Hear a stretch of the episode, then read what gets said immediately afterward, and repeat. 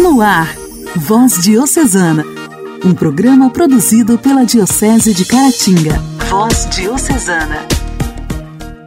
Olá, meus amigos! Quarta-feira, 11 de agosto, e está no ar o nosso Voz Diocesana, programa produzido pela Diocese de Caratinga. Sejam bem-vindos! Juntos, vamos meditar sobre a Palavra de Deus e conhecer um pouco mais sobre a nossa querida Diocese. Voz Diocesana. Voz Diocesana. Um programa produzido pela Diocese de Caratinga. Nesta quarta-feira, celebramos o dia de Santa Clara clara de nome, mais clara de vida e claríssima de virtudes. Neste dia, celebramos a memória da jovem inteligente e bela que se tornou a Dama Pobre. Santa Clara nasceu em Assis, na Itália, no ano de 1193. E o interessante é que seu nome vem de uma inspiração dada à sua fervorosa mãe, a qual lhe revelou que a filha haveria de iluminar o mundo com sua santidade. Pertencente a uma nobre família, destacou-se desde cedo pela sua caridade e respeito para com os pequenos. Por isso, ao se deparar com a pobreza evangélica vivida por Francisco de Assis, apaixonou-se por esse estilo de vida. Em 1212, quando tinha apenas 18 anos, a jovem abandonou o seu lar para seguir Jesus mais radicalmente. Por isso, foi ao encontro de Francisco de Assis e teve seus lindos cabelos cortados, como sinal de entrega total ao Cristo pobre, casto e obediente. Ao se dirigir para a igreja de São Damião, Clara, juntamente com outras moças, deu início à ordem contemplativa e feminina da família franciscana, da qual se tornou mãe e modelo, principalmente ao longo tempo de enfermidade, período em que permaneceu em paz e totalmente resignada à vida divina. Nada podendo contra sua fé na Eucaristia, pôde ainda se levantar para expulsar, com o Santíssimo Sacramento, os mouros, homens violentos que desejavam invadir o convento em Assis e assistir um ano antes de sua morte, em 1253, à celebração da Eucaristia, sem precisar sair de seu leito. Por essa razão é que a santa de hoje é aclamada como a patrona da televisão. Santa Clara, rogai por nós. A alegria do Evangelho. O Evangelho. O Evangelho. Oração, leitura e reflexão.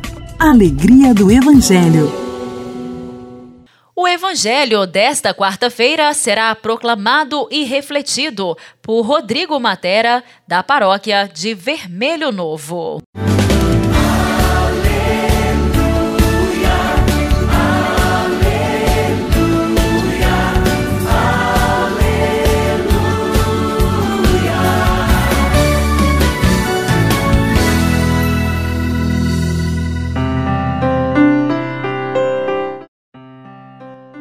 Olá, querido irmão, querida irmã, paz e bem.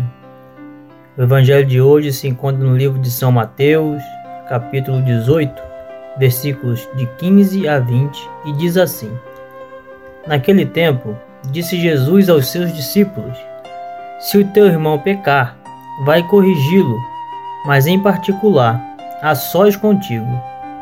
Se ele te ouvir, tu ganhaste o teu irmão. Se ele não te ouvir, toma contigo mais uma ou duas pessoas, para que toda questão seja decidida sob a palavra de duas ou três testemunhas. Se ele não vos der ouvido, dize-o à igreja.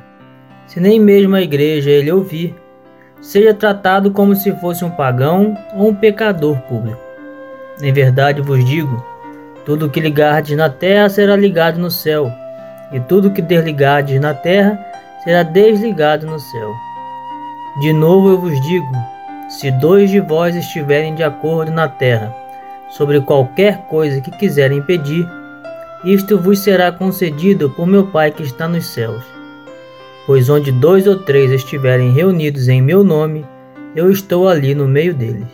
Palavra da salvação. Glória a vós, Senhor.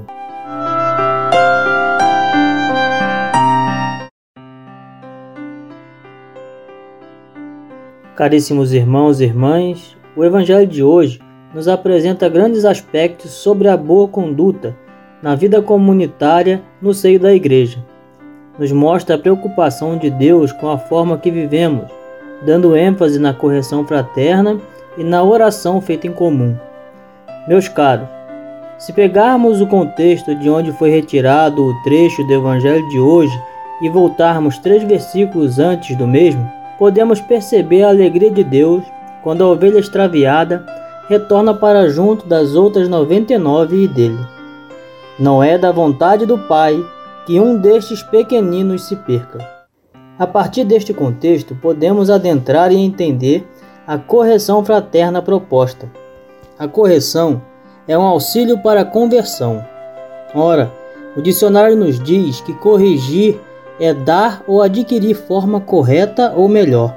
Ou seja, cada vez que corrigimos ou sofremos uma correção, é mais um degrau que galgamos no processo de sermos melhores, no nosso processo de conversão e adequação ao projeto salvífico de Deus. Logicamente, que a correção não deve servir para diminuir ninguém, muito menos para nos sentirmos deuses e assim julgarmos e condenarmos o irmão. Pelo contrário, como nos diz o próprio Evangelho, serve para ganhar o irmão. Devemos utilizar de todas as formas para auxiliar quem está extraviado. Pedir ajuda aos irmãos e levar a causa à igreja não quer dizer fazer fofoca, nem muito menos difamar o próximo. Significa pedir ajuda especializada para tal auxílio. Na verdade, todos nós, em maior ou menor grau, precisamos, cada vez mais, adquirir forma correta, ou seja, converter-nos. Tudo isso deve ser feito no amor, por Cristo, com Cristo e no Cristo.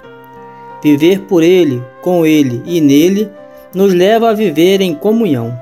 Assim, Ele estará conosco, nos auxiliando a viver em comunidade que possamos ser instrumentos que ligam o céu e a terra, que ligue os irmãos entre si em busca da comunhão que nos leva à eternidade. Louvado seja nosso Senhor Jesus Cristo, para sempre seja louvado.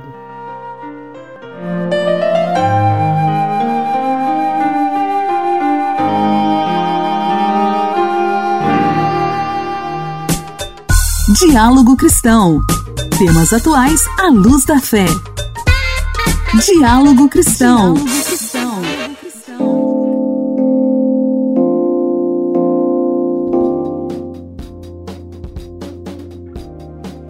Chamado de Auxílio Brasil, o novo programa social que pretende substituir o Bolsa Família tem três modalidades de benefício básico para a primeira infância, para famílias com jovens de até 21 anos de idade e para a complementação para famílias que não conseguirem sair da extrema pobreza mesmo após receber os benefícios anteriores.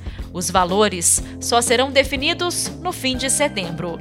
No quadro Diálogo Cristão de hoje, vamos conhecer mais detalhes desse projeto com a repórter Luciana Clara.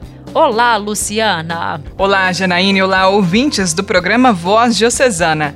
Janaíne, além do benefício básico, o programa social terá seis benefícios acessórios que poderão se somar ao valor recebido. Eles funcionarão como bônus para quem cumprir determinados requisitos adicionais.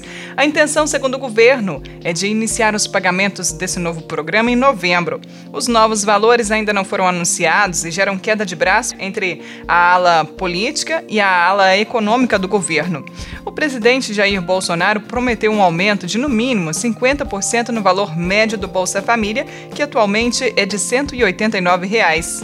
Poderia ir para R$ 283,50. Com força de lei, a medida provisória vale assim que for publicada no Diário Oficial da União. O texto precisa ser aprovado pela Câmara dos Deputados e pelo Senado em até 120 dias para não perder a validade. O Auxílio Brasil terá um bônus para quem conseguir emprego e sair da faixa de enquadramento do programa. Os beneficiários que tiverem aumento da renda serão mantidos na folha de pagamento por mais dois anos, ou seja, 24 meses, no que está sendo chamado de medidas emancipatórias. De acordo com o Ministério da Cidadania, a família que deixar de receber o Auxílio Brasil por vontade própria ou após os 24 meses poderá retornar ao programa com prioridade, sem enfrentar fila. Neste caso, basta atender aos requisitos de elegibilidade. A medida provisória também cria o programa Alimenta Brasil, que substitui o programa de aquisição de alimentos. A nova política, segundo o Ministério da Cidadania, consolida normas já existentes, garantindo transparência e visibilidade às compras públicas da agricultura familiar. Neste programa, o governo comprará alimentos produzidos pela agricultura familiar, o que garantirá renda mínima aos produtores. Para os agricultores em situação de pobreza e de extrema pobreza, o governo federal pagará ainda o Auxílio Inclusão Produtiva Rural, um dos benefícios acessórios do Auxílio Brasil, por até 36 meses. Os alimentos comprados pelo governo federal serão doados à rede de assistência social, permitindo que as famílias em situação de vulnerabilidade tenham acesso à alimentação de qualidade. Igreja, Igreja em Ação. Formação, CNBB, notícias, Vaticano, diocese, não paróquia, a minha Igreja fé. em Ação. Igreja em Ação. No quadro Igreja em Ação desta quarta-feira, nós vamos ouvir a presidente da Conferência dos Religiosos do Brasil, Irmã Maria Inês Vieira Ribeiro em vídeo, especialmente gravado para a série de matérias sobre a presença missionária da Igreja no Brasil no Haiti, desde que aquele país foi atingido em 2010 por terremoto que atingiu sete pontos na escala Richter e deixou cerca de 300 mil mortos. Ela conta sobre os desafios do projeto missionário intercongregacional Nazaré desenvolvido pela Conferência Nacional dos Bispos do Brasil, CNBB, e a Conferência dos Religiosos do Brasil, CRB. Como todos nós estamos bem informados e informadas, o Haiti vive um momento dramático. E podemos dizer quando que esse país não viveu situações terríveis como está vivendo agora. É o país mais pobre da América Latina, não sei se não do mundo em tudo que está vivendo neste momento. E nós, como Conferências Religiosas do Brasil, em parceria com a Caritas e a CNBB, reunimos-nos para um socorro logo após o terremoto em 2010. E desde o início dessa missão, em setembro de 2010 até o dia de hoje, estamos lá tentando amenizar um pouquinho do sofrimento desse querido povo haitiano. E já passaram pela nossa missão intercongregacional, 18 congregações. Isto é uma benção, é uma graça.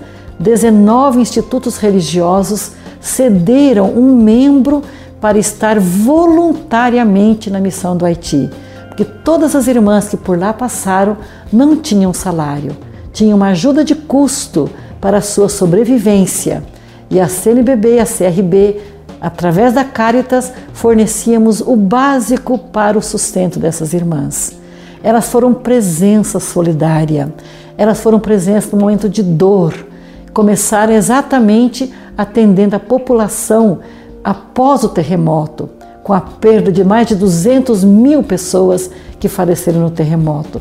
E até hoje, através de oficinas, de ajudas mesmo humanitárias na escola, no reforço escolar, na nutrição das crianças. São inúmeras as atividades exercidas por essas irmãs que passaram pelo Haiti e que ainda estão na nossa missão intercongregacional. Agora, com a graça de Deus, nós estamos vivendo no bairro, no bairro onde está a maior parte da população que foi deslocada no terremoto, que até hoje não tem uma casa, vamos dizer assim, digna casas provisórias, que era para três anos e já são dez anos que estão nessas casas que com facilidade se deterioram.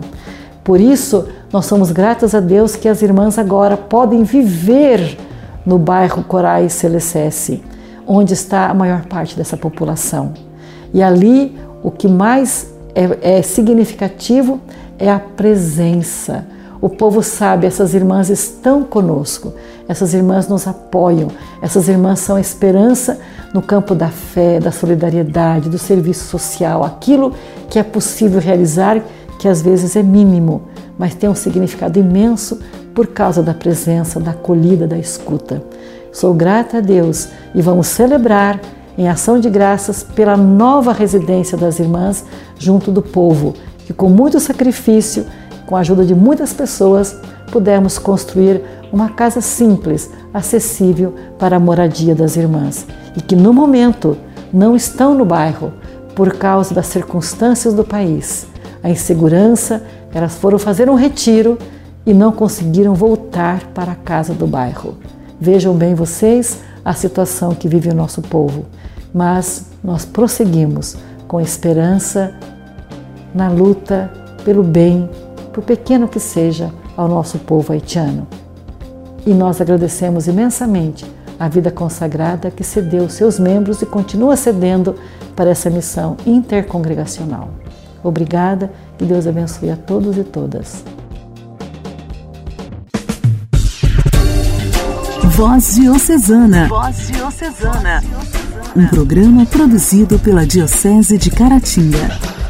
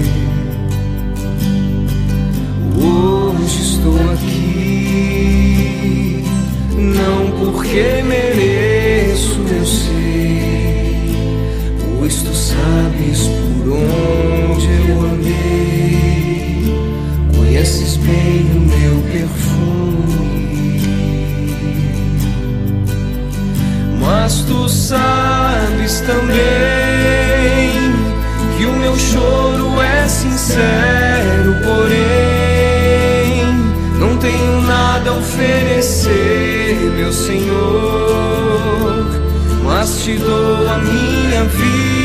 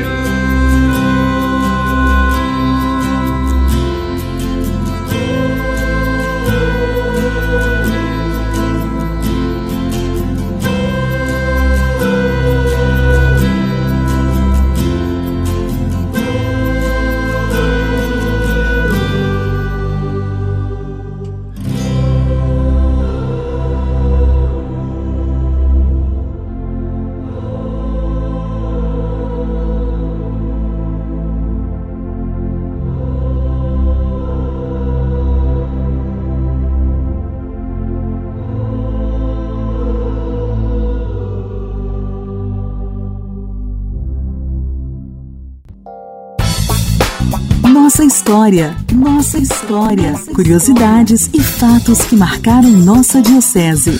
Nossa história. Ontem, no quadro Nossa História, a dona Dora Bonfim, ao dar continuidade à história de Monsenhor Rocha, começou a nos falar sobre a construção da belíssima Catedral São João Batista, que teve início em 15 de agosto de 1930, quando ocorreu solenemente o lançamento da pedra fundamental da nova catedral, no dia da Assunção de Nossa Senhora. Hoje, ela continua nos falando sobre essa importante iniciativa de Monsenhor Rocha e seu incansável esforço para realizá-la, até finalmente ocorrer a inauguração, quatro anos depois, em 15 de agosto de 1934. Com a ajuda do arquiteto construtor, o italiano Antônio Dercoli, residente em Ponte Nova, construiu-se em estilo neogótico a Igreja Mãe da Diocese de Caratinga, a grandiosa catedral que fica situada à Praça Cesare Alvim, ladeada pelas palmeiras imperiais plantadas por Joaquim Monteiro de Abreu. E entre uma palmeira e outra foram plantadas mangueiras, que mais tarde foram retiradas. E tendo ao fundo a Pedra Itaúna, verdadeiro cartão postal da cidade. A construção foi trabalhosa e longa, e o dinâmico Monsenhor Rocha não poupava em fazer festas, barraquinhas, com a finalidade de angariar fundos em prol da maior obra da nossa cidade. Sempre confiava às três colônias aqui residentes, libanesa, italiana e portuguesa, para presidirem as campanhas juntamente com as protetoras, que eram as damas da sociedade, que formavam a comissão de apoio e se dispunham a ajudá-lo. Sarau e peças teatrais eram levadas ao público por artistas amadores no Cine Caratinga, com o objetivo de fortalecer e garantir a parte financeira em benefício da Casa Mãe da nossa Diocese. Em 1932, houve uma festa importante, a bênção solene da comieira de nossa catedral, abençoada por Deus, cuja obra empolgava todos os caratinguenses. Discursos, banda de música fizeram parte da solenidade que marcava a etapa da construção do templo e a moradia do Senhor. Em julho de 1933, inaugurou-se a torre, colocando-se solenemente o relógio que trabalha até os nossos dias. 15 de agosto de 1934, celebrou-se a grande festa da inauguração da nossa catedral. Este é o dia oficial e aniversário da nossa Igreja Mãe Catedral. A catedral foi uma realidade e um grande desafio para o povo religioso que confiou em Monsenhor Rocha.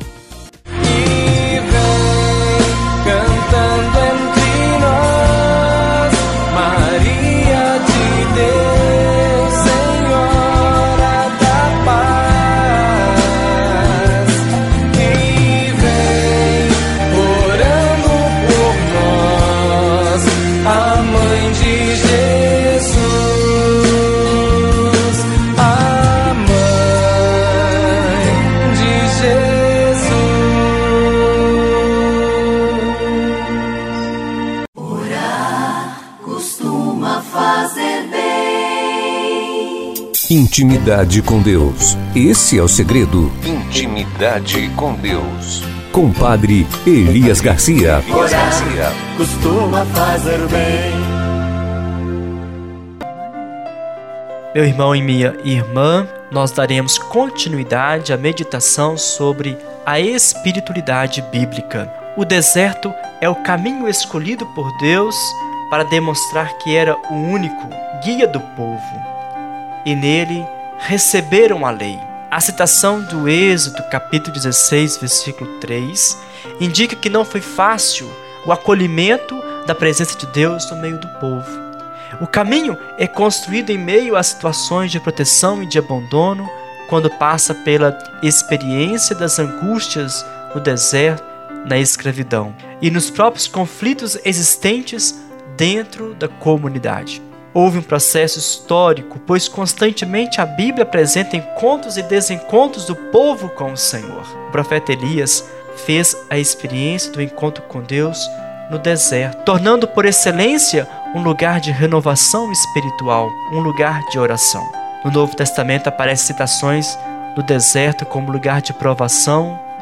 No deserto, João Batista inicia sua pregação. E Jesus passou 40 dias de jejum e oração antes de dar início ao seu ministério público. Diante disso, nós também podemos pensar quais os momentos de deserto nós já passamos e enfrentamos em nossa vida, mas sempre como um tempo de oração, de discernimento. Finalizo com uma poesia. Um dia me perguntaram se eu acreditava em Deus. Eu então lhes respondi de maneira como eu pensava. Todo dia existe Deus no sorriso da criança, no canto dos passarinhos, no olhar, numa esperança. Todo dia existe Deus na harmonia das cores, na natureza esquecida, na fresca aragem da brisa, na própria essência da vida. Deus abençoe seu dia até mais!